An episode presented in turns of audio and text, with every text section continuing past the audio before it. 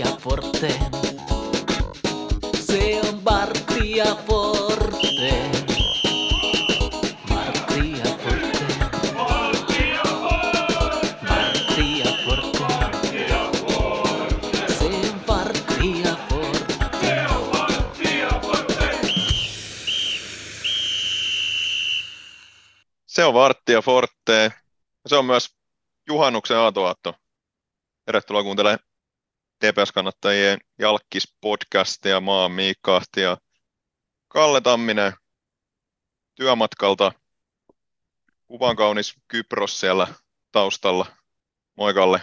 Ja so, niin kuin paikallisesti sanotaan, tervehdys. Mä oon ihan tämmönen niin kuin paikallinen pitbull, Mr. Worldwide. Tää vaan nauhoitellaan ulkomailla podcastiin. Mä tänään tässä haitetaan. Hyvä meininki. Kiva olla taas äänessä. Tässä on pieni nauhoitustauko ollutkin, niin syytäkin taas hiljalleen palata sorvi ääreen niin sanotusti. Oli jo aikakin. Siellä oli joku ilotulitus äsken taustalla, että toivottavasti ei tule uudestaan mitään sellaista häiritsemään tätä äänitystä. No, sitten on toinen mies, ei ihan yhtä kaukana kuin Kyproksella, mutta aurinkoinen Vaasa on kohde ja mies on Pauli Kataja, Vaasan kirjeenvaihtaja. Moi Pauli. Joo, ei tosiaan olla Hannu Salama juhannustansseissa, vaan Vartti ja Forteen perinteisessä juhannusjaksossa. Tänään on tosiaan jälleen kerran pelattu JJK, TPS, päättyy lukemiin 2-2. Tämähän oli siis Rallintieltä siirretty ottelu tähän juhannuksen alle. Piti alun perin pelata heinäkuussa. Urheilukaupunki Jyväskylässä tätä jalkapalloa nyt sitten näköjään tämän verran arvostetaan, että se meni nyt tämän ralli meni nyt ohi. No, mutta jos joku on hyvä syy sieltä matsi, niin tämä on rallit kyse, niin se on pyhä asia suomalaisille, niin come on, ymmärtäähän sen. Ajetaanko siellä Kyproksella kun ralli? Korsika sai jotain. Ja Korsika ja Kypros taiksi. Mä tiedän, kuulostaa vähän samalta. Kyllä. En tiedä, täytyy sanoa. No, mä sanoisin, että Vaasan kirjeenvaihtaja tietää meistä niitä rallista, niin ehkä hän voi sanoa. Joo, ei ole VRC-sarjaa, mun nopea googlastelussa EVRC ainakaan jotain tänään, vaan Kyproksella. Eli sähköralli, mitä ei kyllä luturipiirissä kyllä millään tavalla varmasti arvosteta. Joo, Jyväskylästä on tosiaan vaikea puhua ilman, että puhutaan rallista, mutta palataan silti tämän päivän otteluun. Miten sä, Kalle, näit siellä sun pätkivän wifi-yhteyden varassa tämän ottelun tänään? No, ensimmäinen ongelma oli se, että kukaan ei kertonut, että ottelu alkaa kello 18.00. Mä en taas tiedä, mikä helvetin järki tässä on. Mä oon tottunut siihen, että arkipäivällä on kello 18.30 ja nyt olikin kello 18.00, niin ottelu on ehkä 17 minuuttia pelattu, että tulee ekat viestit, että näyttää ihan hirveältä. Mä mietin, että mikä nyt näyttää hirveältä. Mä katsoin, että matsi alkaa jo 20 minuuttia sitten. Ihan mieltamaisena yllätyksenä tosiaan tuli tämä, että alku oli vähän vaikea. Sitten niin kuin linjoilla. Eka puolella aikahan oli tuloksellisesti huono, mutta se oli ihan ok mun mielestä TPS:ltä. Ja maaleillekin JJK täytyy sanoa, että se heidän pilkku nyt oli ehkä, siitä voidaan keskustella, että oliko se pilkku, ettei kannata tuomareista sen suuremmin valittaa, mutta kaksi niin hienoa hyökkäystä. Suurin piirtein kaksi ainoa hyökkäystä, mitä he sillä 45 minuutilla teki, mutta tekivät kaksi maalia. Ja silti oli silloin, me viestiteltiin ekan puolen jälkeen, oli vähän semmoinen fiilis, että kyllä tämä matsi tästä vielä kääntyy, varsinkin kun se Kappe teki sen kavennusmaalin siihen loppuun, mutta ei, sitten se toka puolen aika oli taas vähän heikompi, vähän niin kuin MP:täkin vastaan, silloin se eka puolen aika hyvä ja toka puolen aika oli heikompi. Ja Laurikaisen mukaan kyllä se ei ole niin pelaajan kunnosta, mutta en tiedä mistä se johtuu. Että tokalla puolella tuntuu, että vähän niin kuin paketti hajoaa. Sitten se kävi se ikävä homma, että Jiikon pelaaja saa sen päävamman ja viimeinen vartti pelattiin sitten miehen ylivoimalla. Ja silloinhan se pallo aika pitkälti olikin siellä Jiikon päädyssä, mutta ei se nyt ihan hirveästi mitään supervaarallisia maalipaikkoja ollut. Että ehkä se 2-2 kuitenkin oli ihan ottelutapahtumiin nähden oikeutettu tulos. Joo, aika paljon tuossa samaa, että aika turhattava matsi kyllä. Täytyy kyllä sanoa, että en nyt tarkoita sitä, että haluaisin kuulla sitä tepsimäisen ylimieliseltä, mutta JJK ei ole kyllä missään tapauksessa hyvä jalkapallojoukko. Ja kyllä jos miettii, niin kuin paljon oli semmoisia tilanteita, missä voidaan sanoa, että pelaaja oltiin paljon parempi joukko ja jonkin verran semmoisia isoja painostusjaksoikin, missä pidettiin, no ei nyt voi sanoa ihan pilkkana, mutta tosi ahtaalle saatiin JJK ja silti kaikesta näistä 2-2 taululle. Kyllä niin monta kertaa ollut tässä samassa paikassa periaatteessa puhumassa näitä samasta. Jotenkin ärsyttää tietenkin, että en mä nyt tiedä, onko se asennehomma tai ei jotain, mutta niin kuin lepsuu pelaamista. Vaikka voin sanoa, että mun mielestä oltiin parempi joukkoja, niin ei silti saatu sitä niin kuin tulosta ollut näkemään. Enkä mä nyt sitten, tietenkin tuomari vähän erikoinen se yksi pilkkutilanne, missä Tepsi oli sanonut pilkun, mutta silti kyllä meidän pitäisi JK voittaa ilman, että ei sen taakse voi mennä, että yksi tilanne mennyt tuomarit ehkä heikommin, mitä piti, tai no tietenkin se JK:n pilkkukin kuitenkin. En voi sanoa, että vituttaa, mutta enää ei voi sanoa, että vituttaa, mutta turhauttaa tämä silti. Joo, mietin tuossa, että ihan täyttä asiaa puhuit, mutta et tutun kuuloinen puheenvuoro, että me ollaan muutaman kerran näitä aika samoja asioita tässä näiden 3 kauden mittaan pyöritelty, mitä me ollaan näitä jaksoja tässä käyty läpi. Mulla ei varmaan tuohon matsiin sinällään ole ihan hirveästi mitään suurempaa lisättävää, mutta tässähän niin kuin alkoi näyttää jo vähän paremmalta. Voidettiin Salpa, voidettiin Kappa, se oli oikeasti tosi hyvä peli. MP vastaan oli vähän vaikeampaa, mutta tässä pikkusen oli jo semmoista fiilistä, että alkaako tämä homma kääntymään.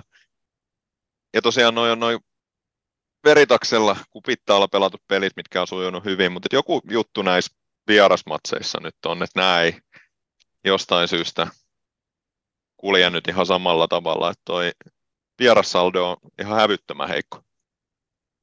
Niin, tämä on vähän kääntynyt tämä asetelma päälaille, että perinteisesti me ollaan aina voiteltu sitä, kun kupittaa on ollut niin vaikea paikka meille, kun oli kaiken näköistä narratiivia, että liian kriittinen kotiyleisö saa pelaajat pelkäämään, mutta tällä hetkellä tilanne on se, että jos mietitään, että Sarjan käydessä on Gnistan, niin meillä on enemmän pisteitä kotimatseista Gnistania, mutta vastaavasti vierasmatseista me ollaan saatu 3 pistettä, Gnistan 15, että siinä on niin kuin 12 pisteen kaula, mitä me ollaan hävitty näillä vierasmatseilla, se on aika paljon, että eikä se ole pelattu mitään niin kuin hävittömän hyviä joukkueet vastaan, me ollaan pelattu Jaroa ja JJK ja KPV ja näitä niin kuin sarjan heikompia joukkueet vastaan, että nämä on just niitä matseja, mitkä vaan sarjan kärkijoukkojen pitäisi keinolla millä hyvänsä voittaa, mutta ne ei ole nyt siihen pystytty. Ja sen takia ei olla sarjan kärkijoukkojen myöskään. Niin, kyllä. Kovasti annetaan nyt tasoitus naiset. Tänään oli ehkä niin kuin kauden pelillisesti paras vieras peli osoitus kaikin puolin, mutta ei se vaan oikein riitä, kun tulosurheiluhan tämä on, niin loppupeleissä ne pisteet ratkaisee ja 5 vai 6 Vierasmatsin 3 pistettä on luvattoman vähän, että vähintäänkin tuplat nyt pitäisi saada mielellään niin kuin enemmänkin. Että ei yhtään voittoa toistaiseksi vierasmatseja, niin se on kyllä hälyttävää. Ja en tiedä, mistä se sitten kertoo, että miten se nyt on kääntynyt näin päälailleen tämä homma, mutta outo homma. Joo, ei tuommoisiin pummeihin oikein ole. No, ei voi ehkä sanoa, että on varaa.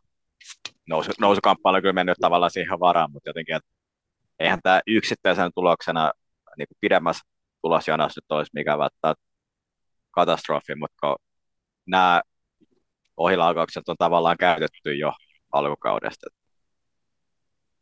Ei, sä käytit taas uudestaan ampumahiihtovertausta, mä käytin se jostain täysyydäksi. Hyvä.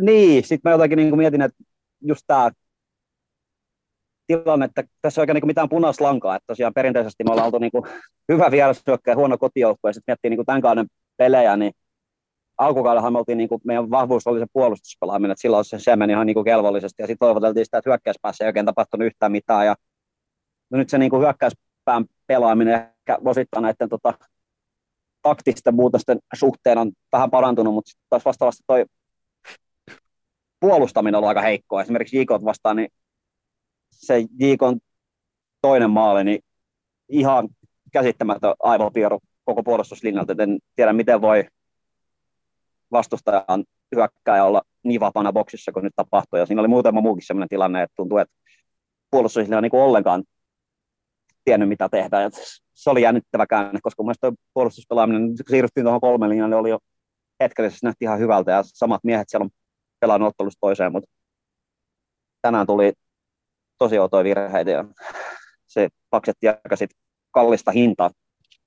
Joo, mun yksi alkuperäisistä narratiiveista halusi se, että suomalaiset pelaajat ei osaa pelata kolmen linjalla. Ja kyllä se näissä muutamissa viimeisissä matsissa on aika hyvin toiminut. Että aina kun melkein saatu pallo sinne Tepsin hyökkäyspäähän tai puolustuspäähän, siis aika hyvällä prosentilla tulee kyllä vaaranpaikkoja vastustajalle. Tänään jos miettii just ne JJK:n maalit, ainut hyökkäykset molemmista, tietenkin pilkko aika korkean todennäköisyyden maalipaikka.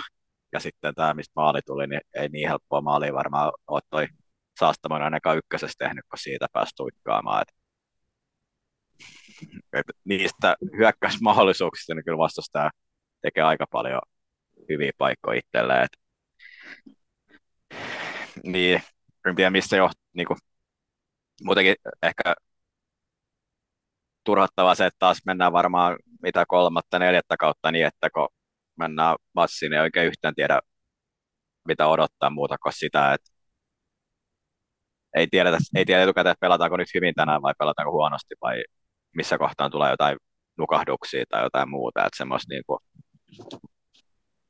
luottamus siihen, että tänään pelataan ainakin tällä tasolla ja sitten tietenkin vähän tulos voi riippua tietenkin muista seikoista, mutta siihen semmoista ei tule.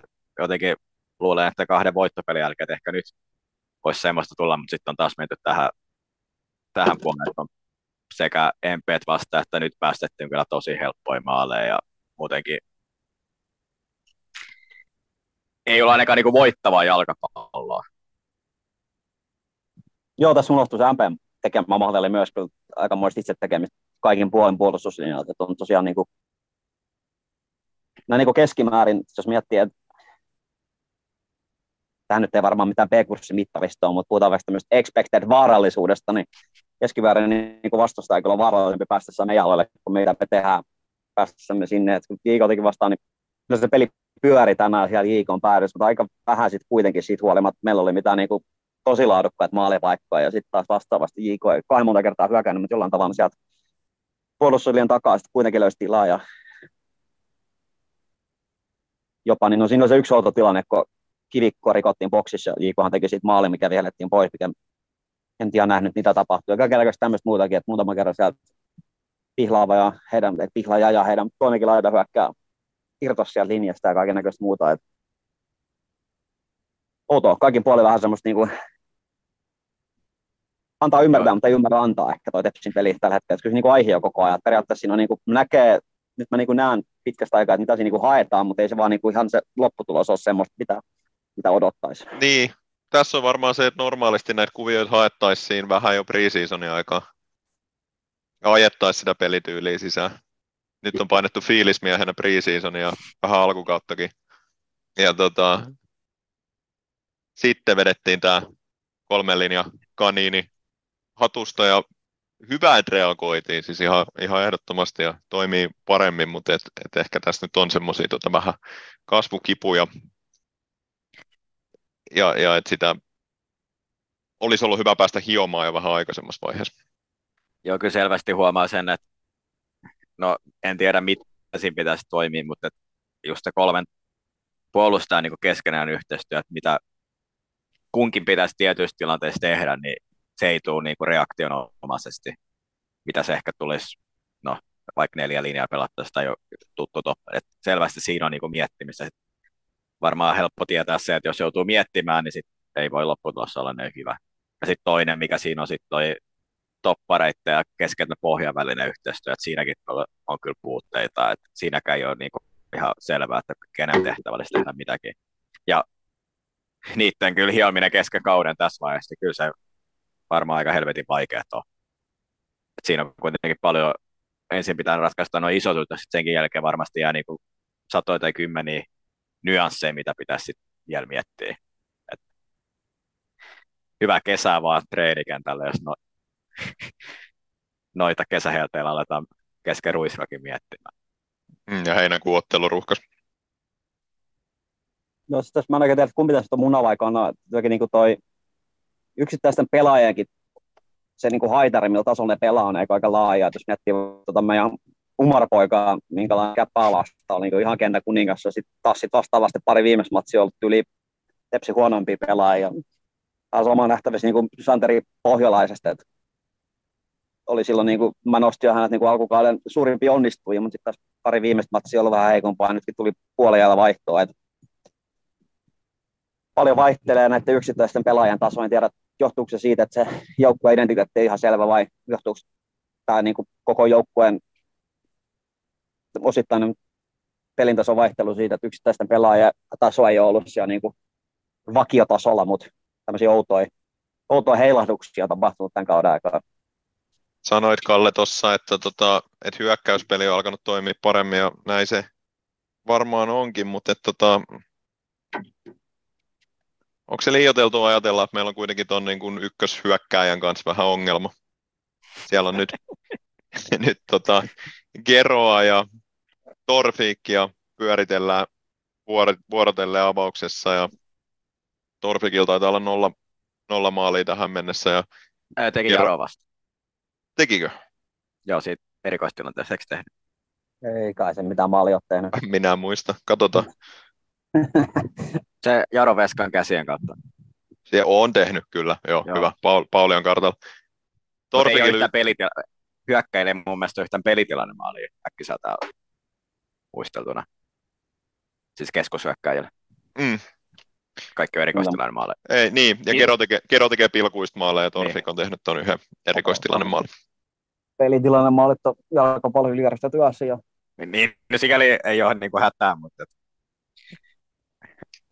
mutta olisi tietenkin joskus voisi joku pelitilanne maalikin tehdä. Ei semmoinen, jos Torfik tekisi 10 erikoistilanne maalia, niin ei haittaisi ollenkaan. Mutta tuo ei ole kyllä tekemässä.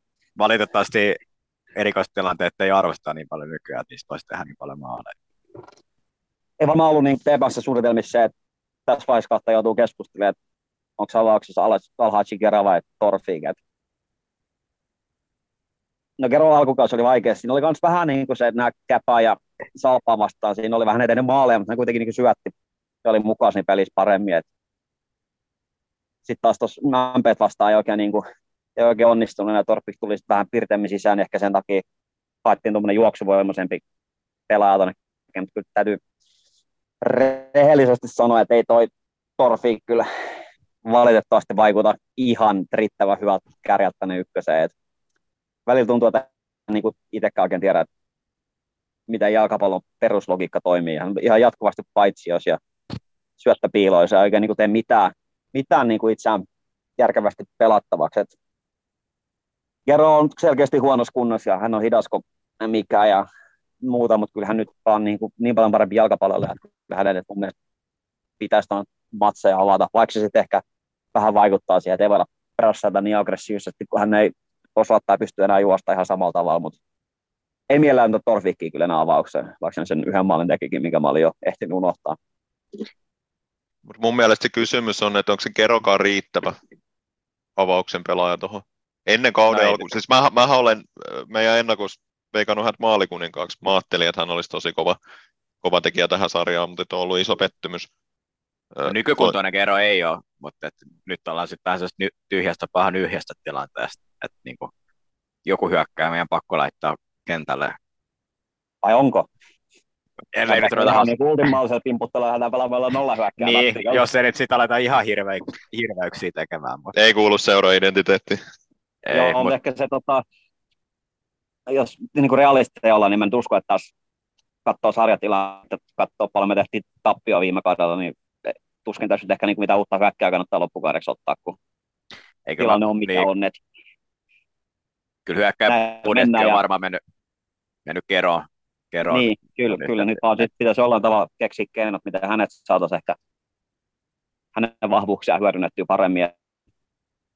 Jos se sitten ihan niin kuin äärilinjalla todetaan vaan, että se kerran kostautuu klopiksi ja pelataan hänet hiuksista takaisin Ruotsin pöhinä klubeille ja koetetaan sitten sitä kautta hankkia jostain joku uusi hyökkääjä, mutta miettii tätä meidän hyökkäjähakuhistoriaa, niin en tiedä, miten todennäköistä, että tässä jotenkin niin yhtäkkiä keskikainen edes saataisiin niin kerran tasainen hyökkäjä, jos sitä rekrytoitua. Kyllä siinäkin on niin omat haasteensa, mutta veikkaan, että jos nämä jätkät jatkaa, niin ei tässä niin uutta hyökkäjää haeta, mutta sitten tosiaan, jos päädytään johonkin sopimuksen purkuihin tai muuhun, niin sitten tilanne voi olla eri. En ole siis tehnyt mitään taustatöitä, en tiedä, onko Veikkaasti kanssa esimerkiksi jotain potentiaalisia lainamiehiä, joita voisi saada, mutta tietty semmoisia aina voi katsastaa, mutta antaisi niin numeraalisesti kuitenkin, jos pelataan yhdellä hyökkää, niin aika paljon noita hyökkejä tässä ringissä, niin ehkäpä se sitten, jos tosiaan uusi hyökkää hankitaan, niin tarkoittaa, että jonkun pitäisi lähteä sitten toiseenkin suuntaan.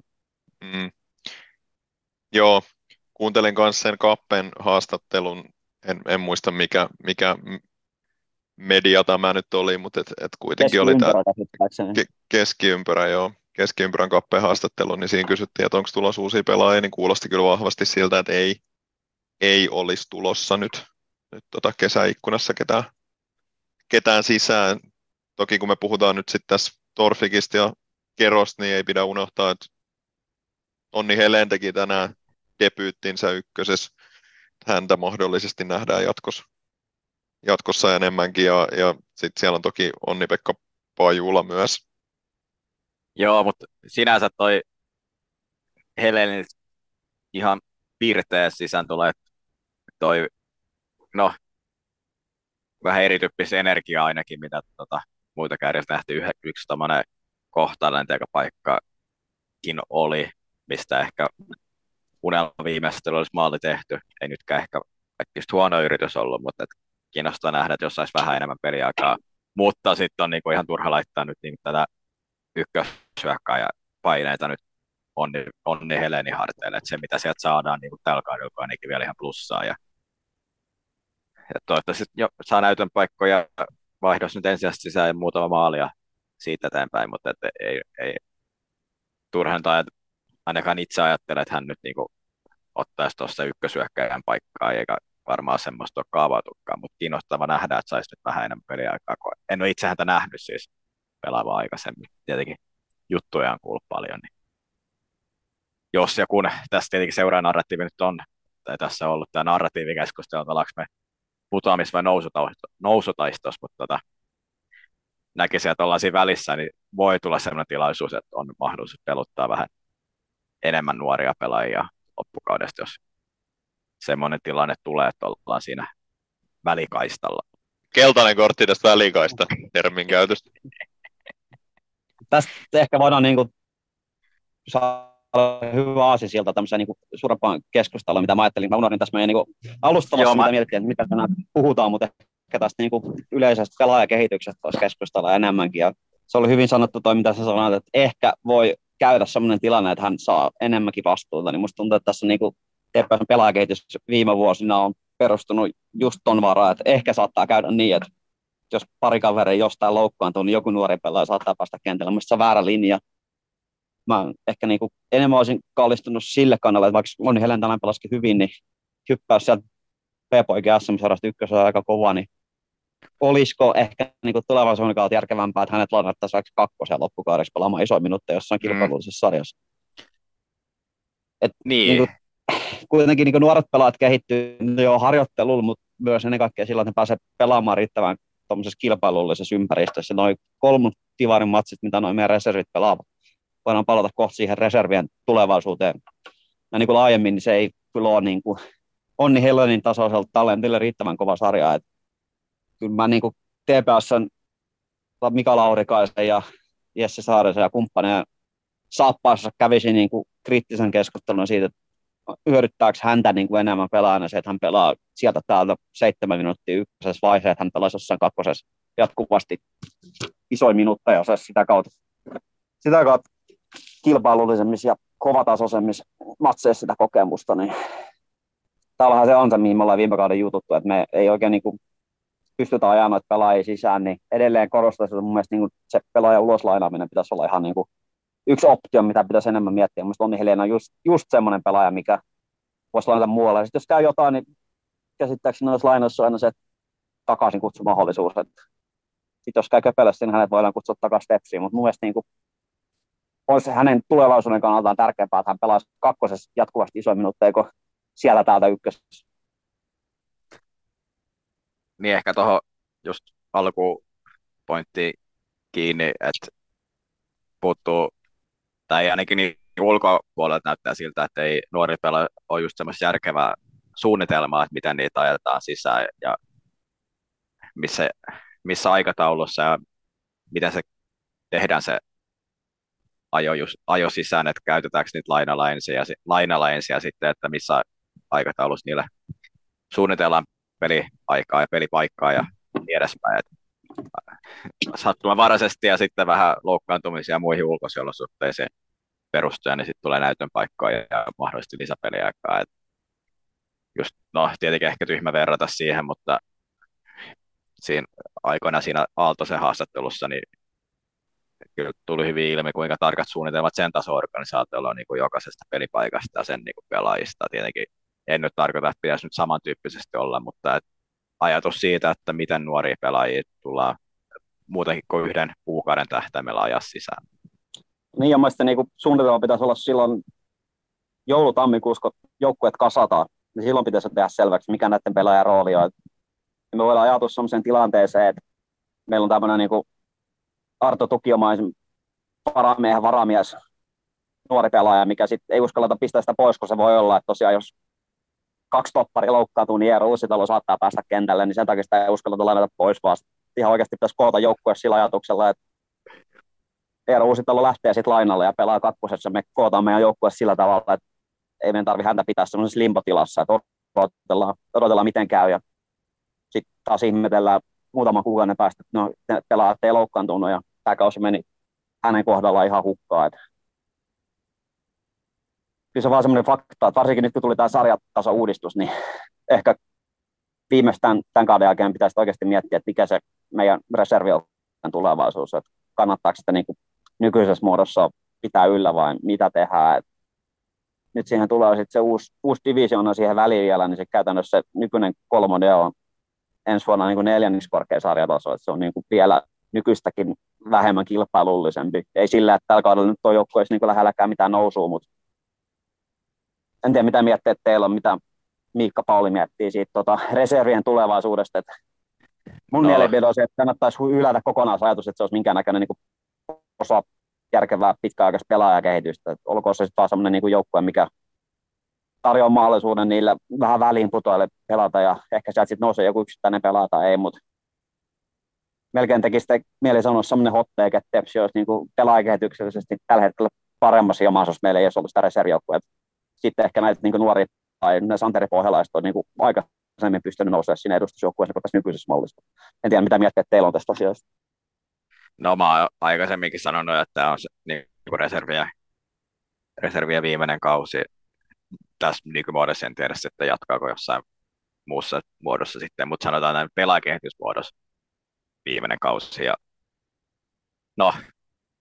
Varmaan siinä hyvä idea on ollut, en mä sitä kiistä, mutta ei se ole toteutunut siinä mielessä, mitä se on varmaan tarkoitettu toteutuvan. Ja niin, kyllä mullakin ehkä vähän ajatuksena se, että me oltaisiin ehkä paremmassa jamassa, jos ei sitä olisi alun perinkaan ajatettu tai yritetty, mutta tietenkin ymmärrän sen, että on hyvä yrittää erilaisia asioita. Et nyt se ei onnistunut. Vähän harmittanut muutama kaudet, missä nousu oli lähellä, mutta ehkä nyt on sitten vaan vedettävä ne johtopäätökset, että näitä nuoria pelaajia sitten jollain muulla tavalla saatava peliaikaa sitten, jos he eivät edustusjoukkojen mukaan vielä mahdu. Et ei se nyt ole mitenkään maan, tai niin kuin on Suomi seuroita aina, mihin varmasti pelaajat mahtuu. Niin, ja ehkä tuon reservijoukkueen kanssa ei ole niin välttämättä pakko ajatella, että sen on pakko nousta tai sitten se kuopataan.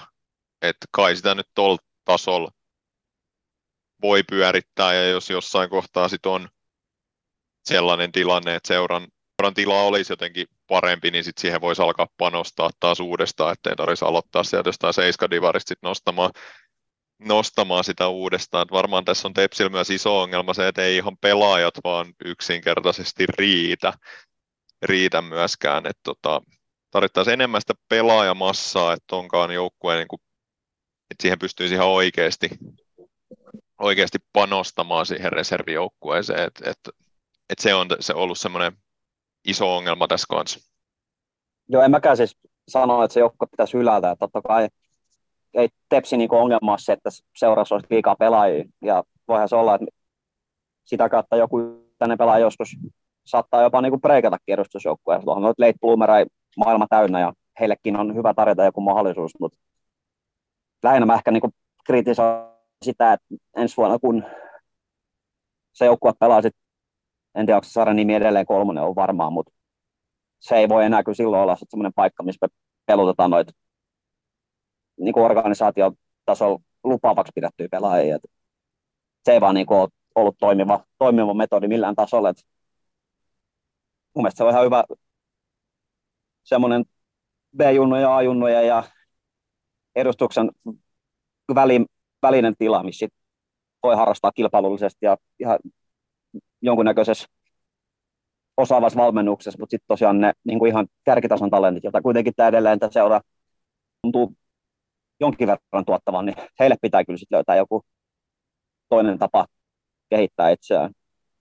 Mä myös mietin, jos kyllä mä en tiedä, niin kuin, onks tämän, niin kuin, kuinka kauan tämä joukkue nyt tässä nykyisessä muodossa on ollut 4-5 vuotta, niin onko niin yksikään pelaaja oikeasti niin kuin sitä kautta varsinaisesti noussut edustusjoukkueeseen, niin en tiedä, että on sitä niin kuin kaiken karosta pelaajaa siellä on ollut, mutta ei se kyllä nyt valitettavasti ole kyllä ehkä niin kuin tuottanut niitä tuloksia, mitä sen toiminnan kannalta odotettiin tuottavan.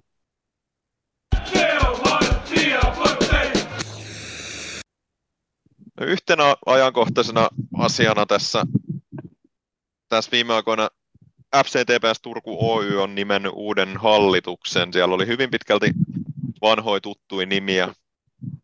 Jouko Peräaho, Mika Vesa, Olli-Pekka Saario, Raimo Rytö ja Tommi Suominen. Mutta ehkä se mielenkiintoisin juttu tässä on, että hallituksen uusiksi jäseniksi kutsuttiin Petteri Viljanen ja Marko Rajamäki. Mitäs fiiliksiä tämä uutinen herätti? Eipä siinä tosiaan hirveästi muutoksia tullut, mutta kuitenkin kaksi ihan mielenkiintoista nimeä. Vähän tuulettunut kuitenkin ja rapaa viime kaudella valmis ja nyt sitten tuolla hallituksessa. Ja jos on jotain nyt on kaivattu tämän tuulettumisen lisäksi ehkä se, että hallituksessa olisi enemmän urheilu tai jalkapallo-osaamista nyt sitä ainakin rapaa ja sitten sitä viiseen muodossa saatu. Että hyvä näin. Ja jos menee toiseen yhtiökokousasiaan, niin myös tilinpäätös on siinä yhtiökokouksessa tehty ja aika tylysti tehtiin kyllä tappio taas viime kaudella, minkä sitten erilaiset hallitukset tai hallituksen jäsenet muuttaa sitten kuitannut. Ilkeästi sanottuna tai suoraan sanottuna ollaan kuitenkin tällä hetkellä pitkälti mesenaattiseura, mikä tekee aika heikkoa urheilullista tulosta ja taloudellista tulosta, minkä sitten ihmiset kuittaa tappiot kauden jälkeen. Joo, hallituksen kakseksi hinaa ja hallituksen ei jatkoa. Kuittataan se sillä. Ei vastaan. Hyvä, että saatiin kaksi sellaista. Niin kuin, selkeästi kummatkin on tuollaisia vanhoja huippujalkapalloilijoita. Luulisin, että tämmöisissä molemmat on ollut mukana myös niin uransa jälkeen sit erinäköisissä rooleissa valmennuspuolella. Niin sitähän yhteisö on kovasti kaivannut sinne hallituksen saada sitä urheilullista osaamista. Nyt sitä kyllä sit todellakin on. Niin tietämättä yhtään, että mitä se niin kuin edelleenkään, mä en oikein tiedä, mitä se TPS:n hallitus konkreettisesti tekee, mutta luulisin, että esimerkiksi näitä jätkiä voisi mahdollisesti hyödyntää, kun hankitaan jotain pelaajia tai mahdollista tulevaa päävalmentajaa tai muuta, niin ainakin siellä nyt sisällä on enemmän kontakteja kuin ennen sitä, niin se on erittäin hyvä asia, mutta se on tosiaan hyvä pointti toi, mikä Pauli nosti esille, mikä mä oon jotenkin ehtinyt unohtaa, että tosiaan viime kaudessa tuli se reipat puoli milliä tukkaan, niin en kyllä tiedä, mitä se on mahdollista. Niin kuin rehellisesti. Se on aika valtava summa. Eikä se viime kauden joukkue nyt kuitenkaan niin mahdottoman nimekäs ollut. Et tiesin, että jotain tappioa tulee, mutta tuo Kuomili tuli vähän puskista. Niin, no ehkä se on tosiaan, niin kuin mitä Pauli sanoi, niin hyväksyttävä realiteetti, että me ollaan haukuttu toisiin seuroihin mesenaattiseuraukset, että he on ulkopuolisen rahan marassa, mutta vahvasti se tosiaan näyttää sieltä, että me ollaan ihan samassa jamassa. Ja tosiaan Turun Sanomissa oli juttu tuossa muutama viikko sitten, ja siinä kysyttiin, että mikä tämän kauden homma on, niin ihan sama tarina, että ollaan varauduttu tekemään reilut tappiot ja hallitus on sitten lupautunut ne tappiot kuittaamaan. Sinällään ihan hyvä, että näin tapahtuu, mutta ehkä tässä nyt ei kannata sitten kiesastella ja millään muille seuralle. He olisi jotenkin talousdopingilla rahoittanut oman toimintansa kuin ihan samassa tilanteessa me nyt ollaan niin kuin seurana tavalla ykkösessä. Sinällään huolestuttavat, ainahan puuttuu, että se veikkausliigapaikka tarkoittaa jotain 300-500 000 euron lisätuloja, niin jotenkin huolella ajatella, että tuo viime kauden joukkueen, mikä me saatiin koottua, niin se olisi ollut veikkausliigassa. Me oltaisiin ehkä tehty nollatulos, mutta vaikea niin ajatella, että se viime kauden joukkueella olisi veikkausliigassa varsinaisesti säilytty. Että jos taas joskus sinne veikkausliigaan päädytään, niin viime kauden tuloksen perusteella vähän pelottaa, että minkälainen joukkue sinne pystytään kasaamaan, jos ykkösessä oltiin semmoinen niin rahallisesti nolla tason tuloksen tekevä veikkausliigaseura viime kauden joukkueen, niin mielenkiintoisia aikoja eletään kyllä tuon talousasian puolesta. Niin, se on tainnut olla se noin 300 000, mitä näihin ykkösen kausiin on budjetoitu sitä tappioon, mutta tuohon tuli nyt sitten joku tuommoinen ylimääräinen 200 000 vielä sitten siihenkin lisää. En tiedä kyllä, että mistä tämä koostui, mutta onhan se iso tappio, ja sitten kun tätä on monta vuotta putkeen tehty, niin kertautuu. Niin varmaan osa selittävä tekijä on tämä yleinen maailmantilanne, että kaikki hinnat kasvaa, niin kaikki tosiaan näkyy myös siellä jalkapallopuolella, mutta kuulostaa se silti hurjalta, 5 vuotta on aika iso summa, ja en ajatellut, että ihan noin iso tappio koskaan tehtäisiin. Toivon, että tilanne on niin kuin sillä tavalla kontrollissa, että ne, ketkä tätä touhua rahoittaa, ne tietää, mitä he tekevät ja tietää, minkälaisissa summissa liikutaan, ettei sitten taas käy jossain vaiheessa kalpata ja ihmetelläänkin, kun rahat on loppu niin kuin esimerkiksi jollain kilpailevalla seuralla tässä sarjatasolla.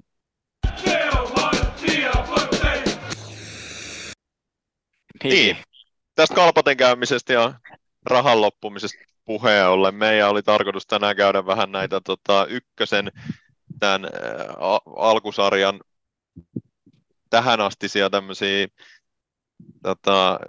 ilmiöitä ja plussia ja miinuksia, toppeja ja floppeja läpi, ja tästä saatiin varmaan aika luonteva aasinsilta yhteen näistä.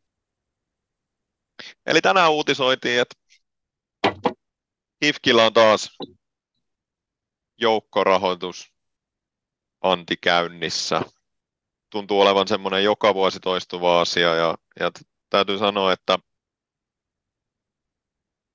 itsekin veikkailin tuossa meidän kausiennakossa HIFK:ää tuonne kärkisijoille ja jotenkin tutustuin tähän HIFK:in asiaan ja HIFK:in tilaan tällä hetkellä ja vähän sinisilmäisesti uskoin, että siellä olisi mennyt asiat parempaa kohti, mutta näin ei näytä olevan.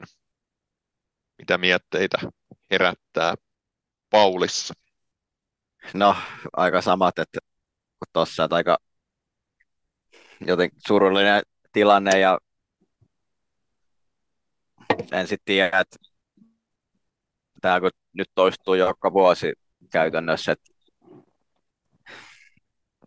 no, tietenkin osaltaan ihaltavan paljon erilaiset IFK-ihmiset on niin kuin rahaa laittanut, mutta eihän urheiluseuraa nyt noin voi pyörittää.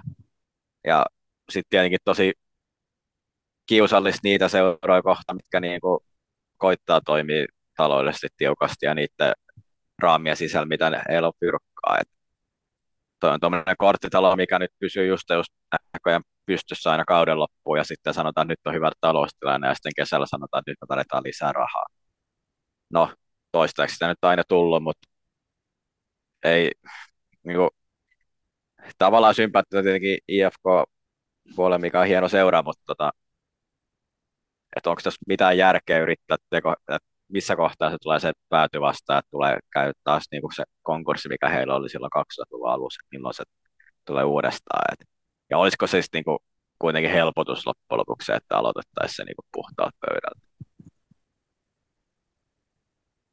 Niin, tämän Pohjanmaa nimi oli Topit ja Flopit, niin kyllä niin Flopiksi sanotaan palloliiton, että mä en ymmärrä, mikä pointti noissa lisenssihakuhommissa on, että jos tuommoinen seura keplottelee itsensä se lisenssihakemusvaiheen läpi ja sitten menee muutama kuukausi ja todetaankin, että no taas pitäisi saada 300 tonttua kasaan, että saadaan kausivittiin loppuun. Et jokuhan tässä systeemissä mättää, että ei se pitäisi mennä niin, että taas ties kuinka monetta vuotta putkeen, niin kesken kauden mietitään, että pystyykö se yksi seuraan tiemään kautensa loppuun. Et kai sen lisenssihomman pointti on se, että pääsarjatasolla pelaisi terveesti rahoitettuja seuraa, kenellä on niin kuin homma hallussa. Et jos se niin kuin tässä muodossa on, niin ehkä sitten joskus pitäisi tehdä jotain niin kuin koviakin päätöksiä, mitä nyt ei ole niin kuin tehty, tietämättä siitä, mitä HIFK on kusettanut silloin, kun on sen hakemuksen tehnyt, mutta ehkä nyt pitäisi jonkun niin kuin päättävän tahonkin herätä tähän hommaan. Ei se vaan voi näin mennä. Et tämmöiset uutiset on niin kuin, tekee hallaa koko Suomi-futiksen maineille ja pelillisesti on ollut ihan hyvä ja en tiedä mitä nyt tapahtuu loppukaudella. Todennäköisesti nyt taas sit keplottelee tavalla tai toisella kauden loppuun, mutta tämä sama hommahan edes taas talvena, että mitä sitten tapahtuu. Varmaan he saa taas lisenssi ja sitten taas muutaman kuukauden jälkeen ihmetellään, että jostain pitäisi saada lisää rahaa ja pyörä pyörii. Ehkä jonkun pitäisi nyt niinku tajuta vetää se töpseli pois se enää, jos se HIFK ole, niin ehkä sitten palveluiden päättävien tahojen pitäisi tehdä se kova päätös, että homma toimisi virallisesti ja järkevästi tästä lähtien eteenpäin. Joo. Käy tietenkin seuran kannattajia tietyllä tavalla sääliksi. He on syyttömiä tähän. Tepsin kannattajana tavallaan helppo samaistua tuohon tilanteeseen, vaikkei täällä nyt onneksi ihan niin kuin tollasta sitten on niin kuin tämmöistä näin jatkuvaa rahapulaa ole ollut, mutta siellä on kyllä seurassa hoidettu asioita tosi huonosti ja kyllä toi niin kuin huonolta kaikin puolin näyttää. En mä tiedä, vois mä nyt sääliä HIFK-kannattajia. Nämä on ihan täysin idiootteja suurin osa niistä, mutta on se varmaan järkeviäkin seassa. Ei se varmaan helppoa tosiaan tämmöistä keplottelueläin, mutta joo, Stadin Kingit ei jatko. Sori vaan. Harilainen on hyvä jätä, jos ajatellaan tätä nyt.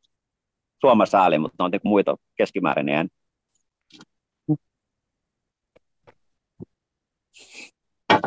En nyt liikaa voida kehua HIFK:n kannattaa herran tähden.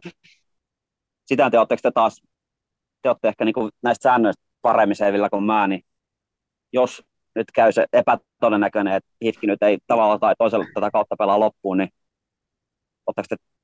tiedättekö te, mitä sitten tapahtuu? Ja niin kuin sarjataulukko teknisesti. Mun käsitys on Pauli osaa tulkita näitä sääntöjä ja lakeja, niin kerro sä. Mun käsitys on se, että ne niinku mitätöidään ne pelit, että niinku on 0 pistettä. Silloin niin mä muistaakseni viime vuonna luinko IFK:llä oli tämä sama tilanne, mutta en nyt mene 100% varmaksi sanomaan, mutta arvatenkin, jos mä sanon väärin, niin joku tämän sitten tulee Twitterissä korjaamaan. Niin väitän näin, että pelit mitätöidään. No uskotteko te nyt on ihan oikeasti, että se menee nurin? En mä usko. Ei Suomessa ole kyllä, niin onko 2 ylimmällä, onko jopa 3 ylimmällä mennyt kesken kauden. Se saatana Kemikin pelasi sen loppuun silloin aikoinaan. Ja sit mä en mitä Allianssilla tapahtui, pelasiko ne loppuun sen kauden vai? Nekin pelasi sen loppuun sen kauden ja se Sefki PK-virityskin pelasi loppuun. Ja se nyt on semmoista jo niin kuin, se oli jo sekoilu verrattuna tähän IFK:n tämä IFK-touhu näyttää ihan tämmöistä niin kirkkopoikameininkiä, että se ei verrattuna sen PK tai saati sen Kemi-hommaan. Kyllä nyt jollain tapaa sen kauden pelaa loppuun. Ja no, tässä päästään kuitenkin siihen, että mun mielestä järkevää, että Tepsi hävisi kuitenkin HIFK:lle, koska se ei tule paha mieli, jos HIFK pois sulenaa, kun me ei menetä pisteitä. Niin. Se on vaan halpaa, että saadaan puolet semmoisia joukkoja, että kenellä on niin teoreettinen mahdollisuus, että tekee konkurssin kesken kauden, jos kaikille hävitään, niin moraali voi vähän olla huono, koska pisteet on 0, mutta en mäkään siis tosiaan, kyllä mä luulen, että ne tavallaan toisella keplustelee, mutta se mua kiinnostaa, mitä niin tämän kauden jälkeen tapahtuu, että tosiaan saako se nyt taas uudestaan jollain tavalla puhuttuu itselleen se lisenssi vai mitä tapahtuu, mutta hyvin epätodennäköistä, että he ei pelaisi tätä kautta loppuun kyllä.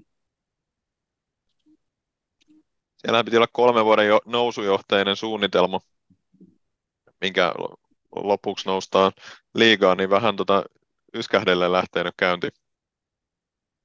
Niin ja mun mielestä niin puhui vielä niin tässä ennen kautta, että siellä olisi niin kerrankin koottu samalla joukkueen, ja nyt on niin taloudelliset realiteetit huomioitu, että lähdetään niin mopolmoottorit ja mut eipä nyt ihan niin näyttänyt menevän.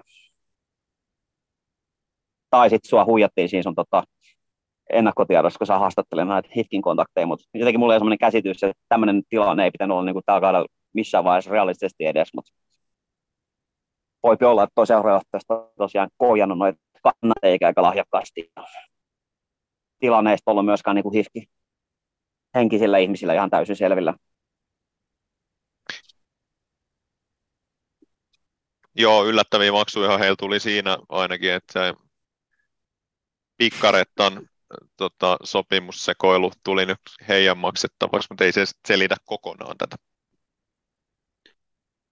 Ei, mutta ehkä sekin kuluerä osaltaan kuvaa seurajohdon niin laatu. Okei, taitaa henkilöt nyt olla vähän vaihtunut. Mutta nyt on eri henkilöt jo. Joo, mutta silti, että tehdään valmentajasopimus. Tai niin kuin valmentajasopimus, sitten hallitus tekee sen ohi toisen sopimuksen, niin eihän niinkään voi käydä urheiluseurassa, mutta ilmeisesti voi. No tässä ainakin kävi. Mitäs muita ilmiöitä halutaan nostaa vai halutaanko vielä jatkaa HIFKistä? Joo, ei kyllä tämä nyt riittää Hesa IFK:ssa, vaikka tietyllä tavalla hieno seura onkin, mutta sitä nyt tarvitsee loputtomia. Menkö sitten konkkaa aikanaan, kun menee?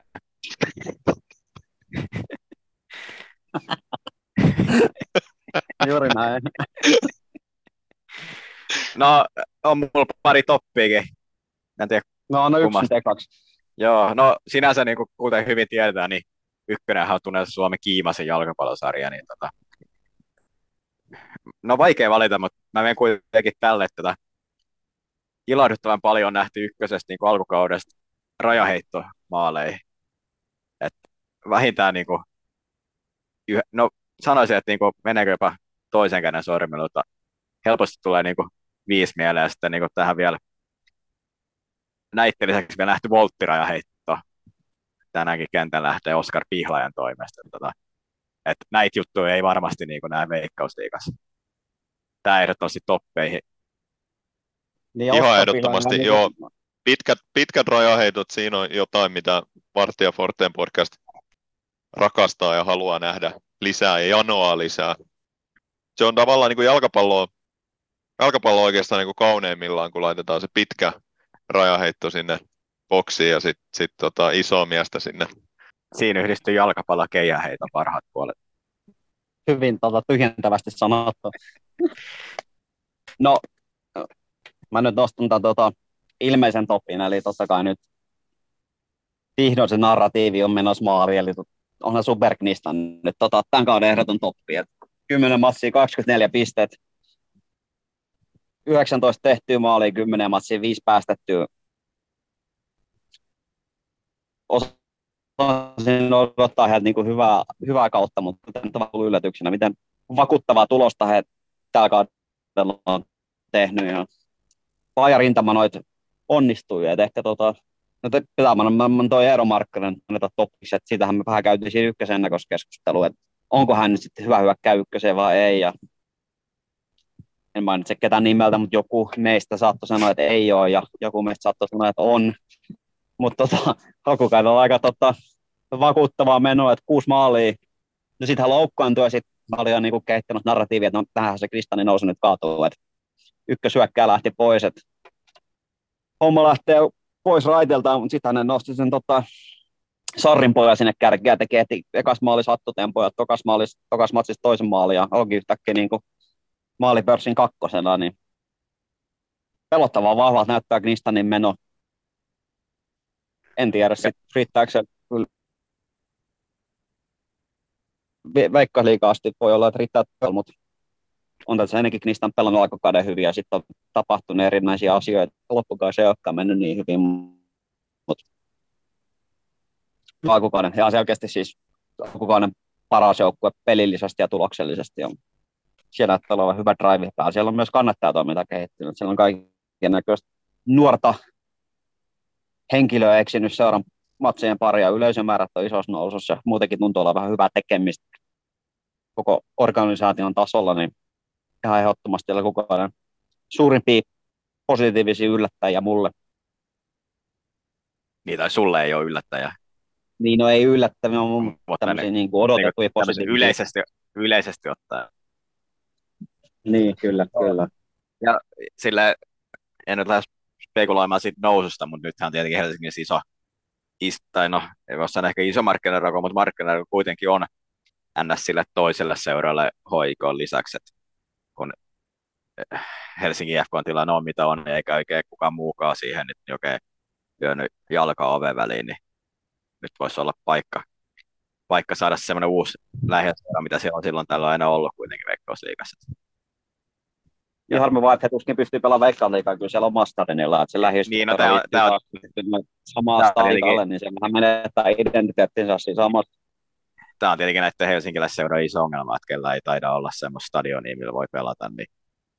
Ja sitten siinä tosiaan menetetään jotain, niin kuin tavallaan Helsingin IFK:lle kävi silloin, kun ne sitten joutui sarjan nousujen myötä mennä sitten tuonne, mikä se nyt ikinä onkaan, Töölön jalkapallostadion, nyt voidaan kutsua tässä vaiheessa, kun en muista, kun ne sponsorimet vaihtuu niin nopeasti siellä. Et se on tietenkin ongelma heidän kannaltaan, mutta hienoa tekemistä. Ja ehkä tuosta aasinsiltana, jos sallittakoon toiseen toppiin, niin ykkösen maalintekijät höyryhäirismäisesti upeita urheilijat, kaikki yli 180 senttiä siitä top 5 kärkimaalintekijöissä. Eli tässä niin kuin äsken mainittu kaksikon Salpa Jesse Huhtala ja sitten Jaro David Carty. Ja nyt unohdanko nyt jonkun siitä? Nyt tuli no, mä vanha kun Robin Saastamoinenhan on viiteen maalin kanssa. Joo, Robin Saastamoinen, mikä... Nyt kovasti esillä on Lusurin alasarja hyökkääjä, nyt on breikannut ykkösessä. Niin... Näyttää, että on niin kuin elämänkoulukärjät oli tänään haastattelussa. Kun on tuommoinen Fox in the Box kärki. Mamadou Sarr, eikö hän ole kans pitkä pelaaja? Joo, se 188 oli Googlen mukaan. Et upeita urheilijoita, niin kuin höyryhäiryinen sanoisi.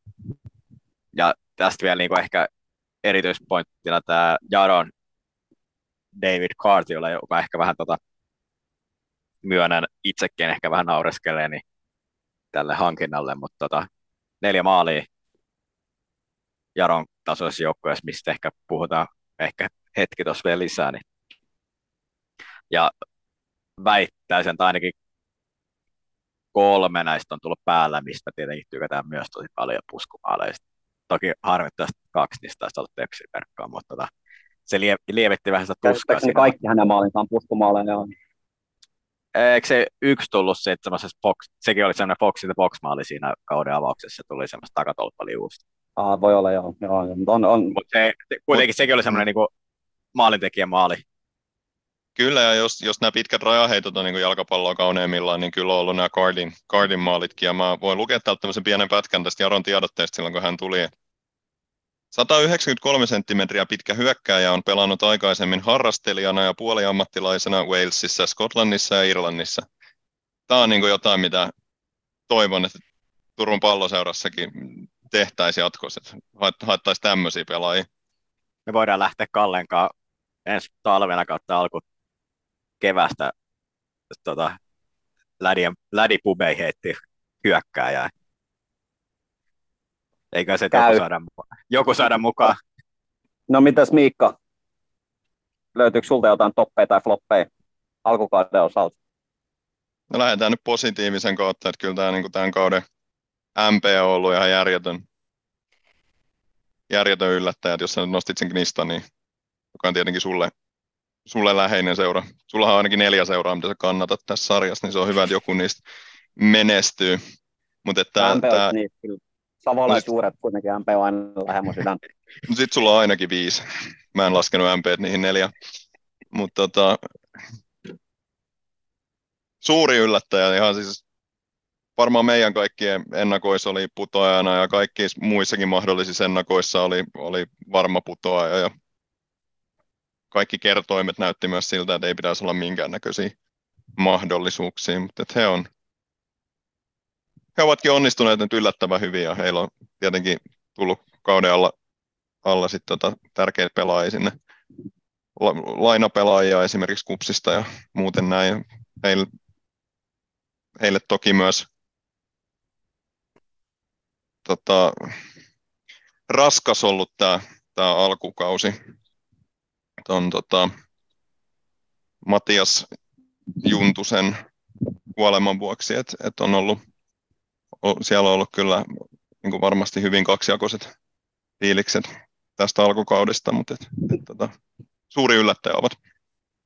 Korjaan tuossa vielä nyt vähän edellisiä puheitani, eli Joona Juntunen menehtyi siinä auto-onnettomuudessa traagisesti, eikä veljensä Matias, joka myös on jalkapalloilija, mutta osanotot kyllä kaikille, ketä tämä on koskettanut.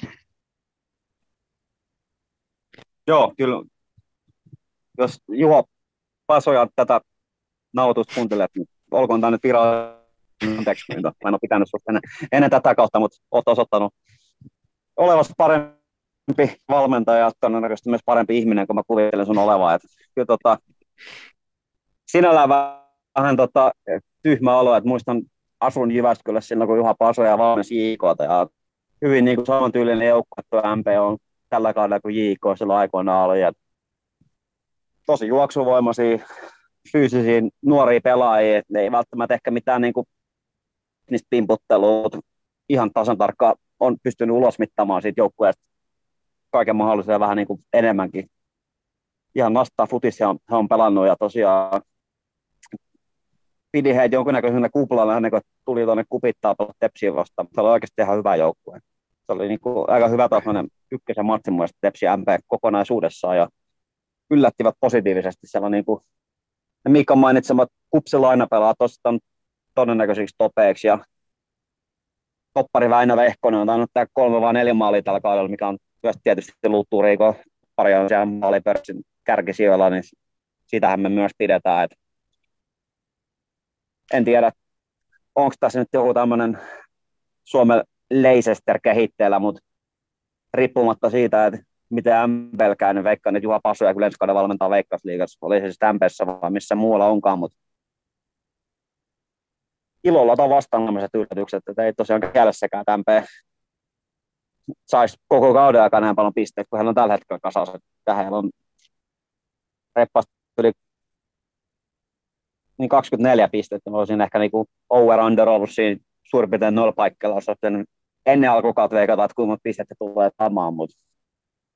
Luojan kiitos, me ei ole tosiaan ainoat, ketkä MP torjuttiin sinne putoamiskamppailuun. Oli muutkin ehkä samoin linjoilla. Että täysin puskista tosiaan. Niin kuin hienoa, että tämmöisiä yllätyksiä tulee, mutta en olisi ikinä osannut odottaa, että MP tosiaan tässä vaiheessa sarjaa olisi realistisesti kamppailemassa noususta. No, löytyykö Paulille vielä jotain nostoja? No, yksi floppi olisi vielä Pohjanmaan kaksi suuruutta, eli KPV ja Jaroa. Etenkin tämä jälkimmäinen on pelannut odotuksiin nähden kyllä tosi heikolla kaudella. Okei, nosta sen verran häntä, että itsellä tämä tästä ollaan aika alhaalla tämä Jaro, mutta ehkä näihin niinku suuren yleisodotukseen nähden tosi huono alkukausi heillä, eikä KPV on vähän tässä piristynyt, mutta molemmat vahvasti putoamistaistossa ja KPV sinne ehkä odoteltiin ja heille se välttämättä putoaminen nyt ei katastrofi ole, mutta Jarolle se voi kyllä ollakin ja he ovat sidottu Stephen Wardin sopimukseen, että no yleensä heillä on kyllä kesällä voinut tulla uusia pelaajia, enkä nyt usko, että he putoavat, mutta kyllä niinku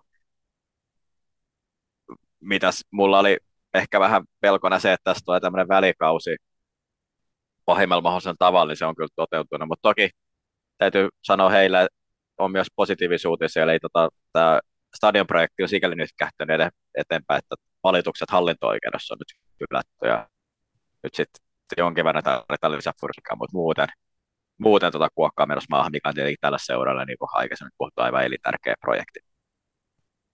Joo, tuossa Jarossa on vähän nyt huonoja viboja kyllä ympärillä. Alettiin purkaa ulkomaalaishankintojen pelaajasopimuksia viime matsin jälkeen. Päävalmentaja Ward sanoi, että tämän kauden tavoite on niin sijoittua 9, että ensi kaudellakin pelataan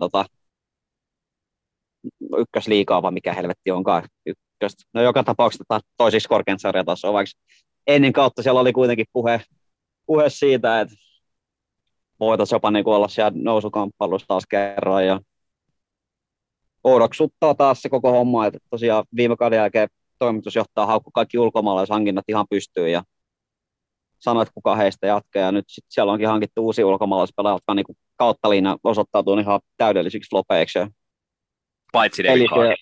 Paitsi David Carti, joo. Pelissä on niin oikeastaan mitään järkeä. Sergei Eremenko, joka on niin kuin, pitäisi olla ihan hyvä keskenttäpelaaja ykkösen, niin hän pelaa topparina siellä ja kaikennäköistä muutakin ihmeellistä pelaajarulettia. Ja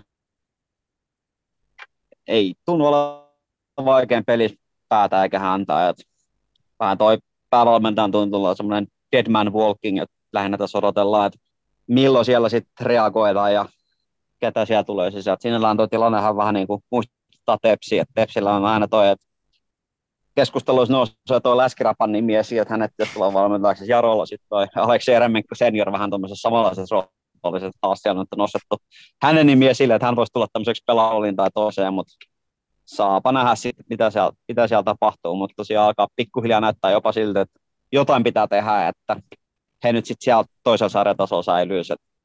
Käsittääkseni siinä on vähän, olisiko siinä ollut joku 1 000 000 euron gäppi tällä hetkellä siinä rahoituksessa, mikä tietysti stadionista puuttuu, ja sen kannalta nyt ehkä ei ole kauhean hyvä, jos se niin uhkaa tuonne putomistaistumaan jotain. Jaro vasta mulla ei mitään, toisin kuin HIFK vasta, että helmet on ihan kaikkein hyvä, ja toivon, että nyt niin kuin itsensä tuo tie kampee vähän korkeammalle, mutta aika huonolta näyttää tällä hetkellä niin kuin kokonaisuutensa heidän touhunsa. No jos he onnistuisi rästipelissä voittaa, niin he olisi 1 pisteen päästä Epsistä. No mutta ei ne onnistu. Eli, siihen nähdään aika kovaa puhetta, mutta onhan he siis tietenkin pelannut heikosti ja ehkä siinä ei ole nähtävissä sellaisia merkkejä, että he sieltä nyt tulisi nousemaankaan. Meidän podcastissahan hyvin tiedettiin, että tuonne alaloppusarjaan tulee sijoittumaan, mutta sitten on jotain tämmöisiä muita podcasteja, jotka on esimerkiksi top 3 hän saattanut veikata, ei nyt mainita mitään nimiä, mutta hävettää heidän puolestaan. Niin, kyllä näin se ennakoiden asiantuntevuudessa on vaan sit eroa, että kannattaa ensi kaudella miettiä sitten, mitä kuuntelee. Joo, mulla on yksi toppi, mikä mä haluan nostaa, eli Pöhinä-Salpa, ehdottomasti.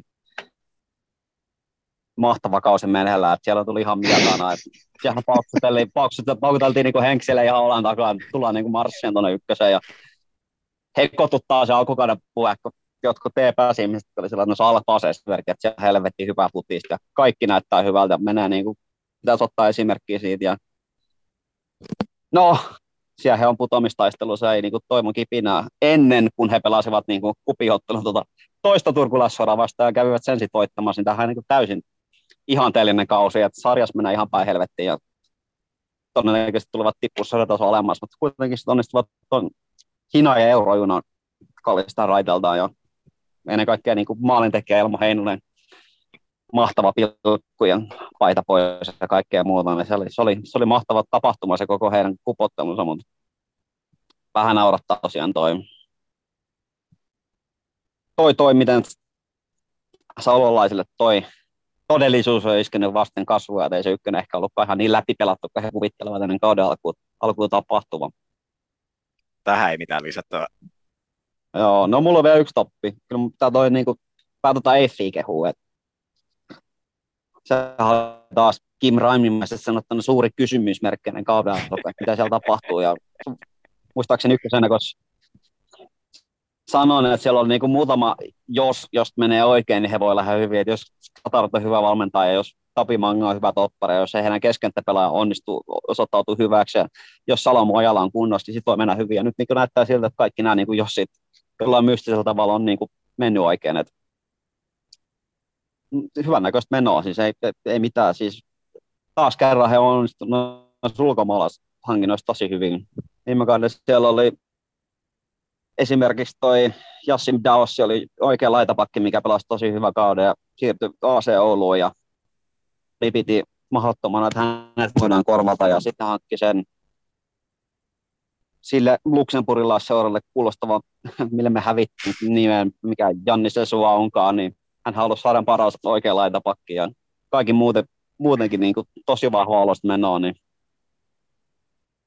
kaikki niin kuin, todennäköisyydet on nyt heidän kannaltaan hyvin, niin en odottanut ihan, että olisi näin hyviä kuin he on ollut, mutta todella vakuuttava alkukausi myös heiltä. Joo, mukava nähdä, että näitä muutama ehkä vähän apaattisen kauden jälkeen kuitenkin loppujen lopuksi, niin on taas niin kuin uutta liekkiä puhallettu siihen seurayhteisöön. Toki veikkaa, että ei mennyt lopputulosta olemaan nousukamppailun suhteen, mutta ainakin vielä niin kuin kesällä tähän asti voidaan rillata rauhassa Tammisaaresta. Ei ne kuitenkaan nousukielto tulee päälle kyllä kohta. Ja ehkä tietenkin jollain tapaa tyytyväinen myös Satartin puolella, mitä on. No, ehkä Tepsissä ja vähän etäiseksi hahmoksi muutama epäonnistuminen alla, mutta päävalmentaja, mutta ainakin nyt EIFissä tuntuu kulkevaa. Hienoa kuitenkin henkilökohtaisen tasolla, että hänellä on tullut nyt onnistumisia. Joo, sitä tuossa vaan spekuloitiin ennen kuin nauhoitus syöt niin päälle, että jos EIF nousisi liigaan, niin missähän he niinku pelaisi. Tammisaara ei varmasti pysty pelaamaan, mutta siinä ei kyllä ole niinku missään lähimaillakaan mitään sellaista niin missä pystyisi pelaamaan. Mutta no se ei ole onneksi meidän ongelma, mutta oli vaan niinku hauska keskustelu, että onko sekin mennä asti niinku Turkuun tai Helsinkiin asti pelaamaan, vai missä he sitten mahdollisesti Veikkausliigaa pelaisivat. Sen takia niin on se nousu. En usko, että Veikkausliigaa. Niin, totta. Enkä mä nyt usko, että ihan nyt kuitenkin. Ei, on hän ennenkin aloittanut alkukauden. Nousee vaikka alkukausi ihan hyvin. Niin, on hän ennenkin aloittanut hyvin.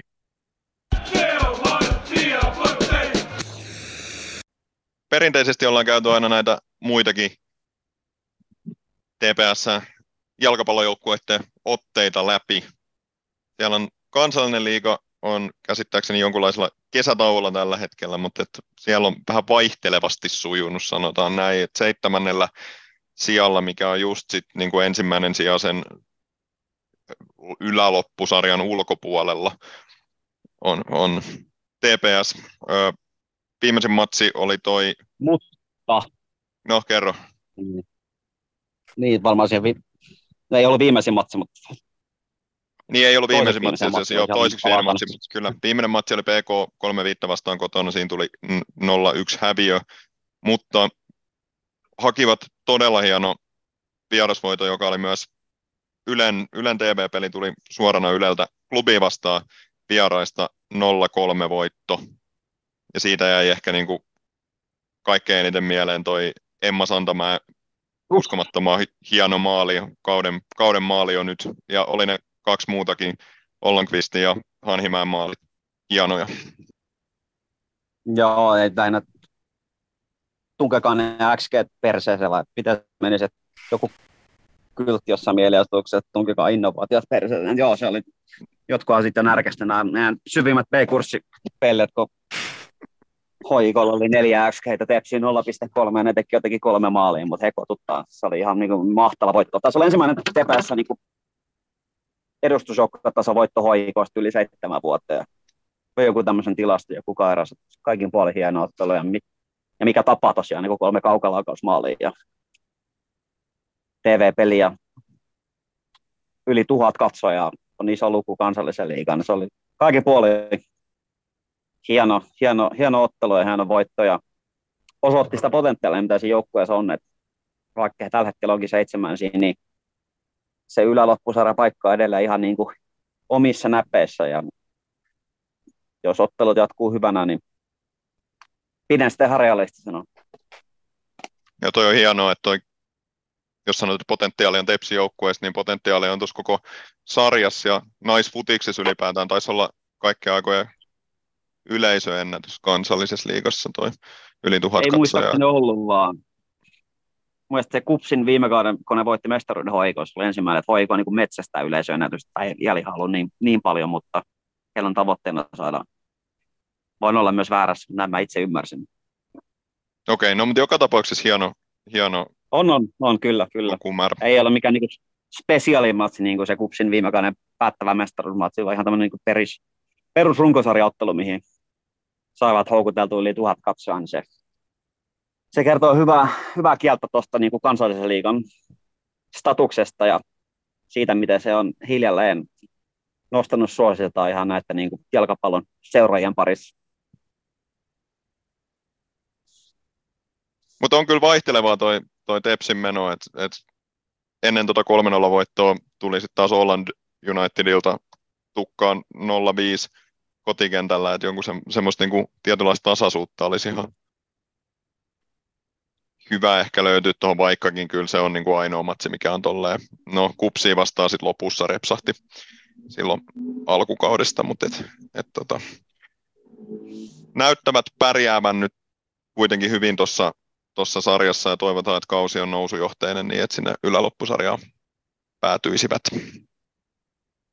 Haluatko sä, Kalle, P17-sarjan suurena ystävänä ja seuraajana kertoo vähän, mitä siellä tapahtui Tepsillä?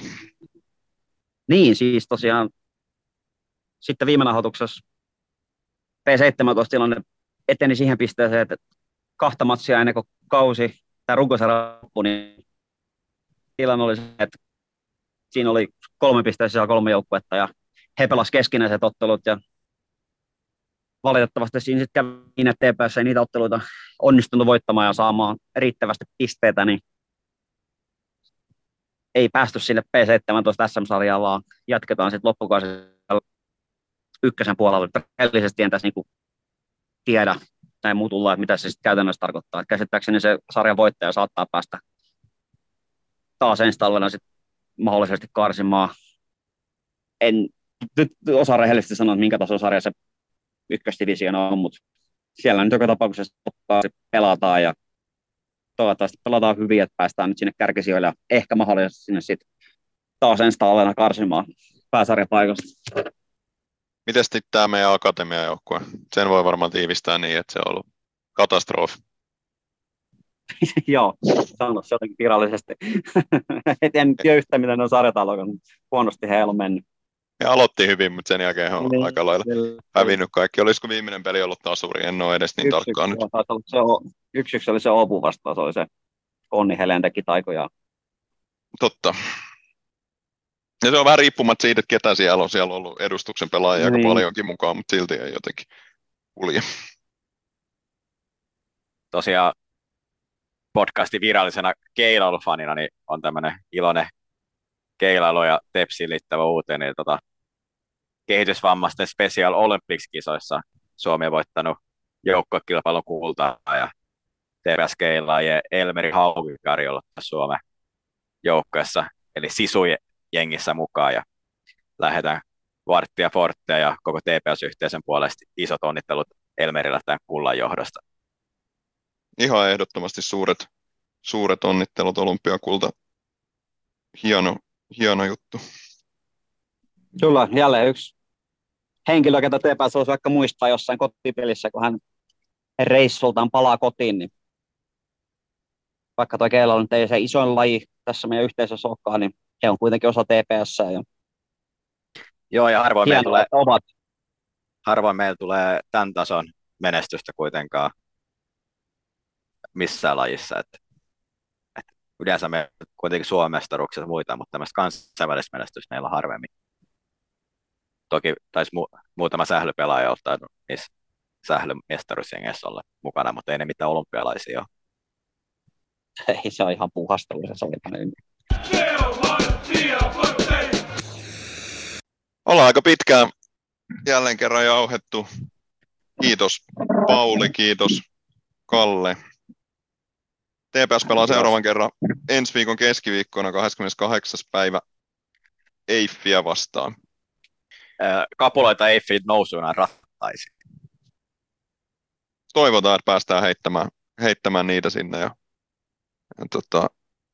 Voin antaa kaikille tätä podcastia kuunteleville vedonlyöntivinkin, että menkää Veikkauksen sivuille, pistäkää vetolyöt, että tekeekö Salomoja maalle, että pistäkää kyllä. Hän tekee ne, mitä aina Tepsi vastaamaan. Sekin on totta. Ja Umar Palamuhamedin keltainen kortti. Tänään ei tainnut muuten ottaa JJK:ta. Ei tainnut ottaa, joo. No nyt se on kyllä ne, että ei ota, niin ihan varmasti. Kertoimet kasvaa. Joo, ihan varmasti EIFiä vastaan. Niillä on vihkelämpiä pelaajia. Ja me ollaan sovittu tosiaan seuraavan jakson. Saadaan vieraksemme vanha pelaaja, vanha seurapamo, nykyinen Palloliiton pamppu Marko Casagrande. Nauhoitellaan tosiaan ensi viikolla, mutta ehkä julkaistaan hieman myöhässä se sen takia, kun kesälomaiden myötä ei välttämättä näitä muita jaksoja heitä tekemään, niin se on kuitenkin jonkinnäköinen julkaisutahti pidetty yllä. Niin jos haluatte hänelle esittää kysymyksiä, niin laittakaa sosiaalisessa medioissa meille tulemaan, niin ehkä mahdollisesti ne pystytään sitten esittämään. Kiitos kaikille kuuntelusta. Me ollaan Vartti ja Forteen Boys. Moi. Hei hei.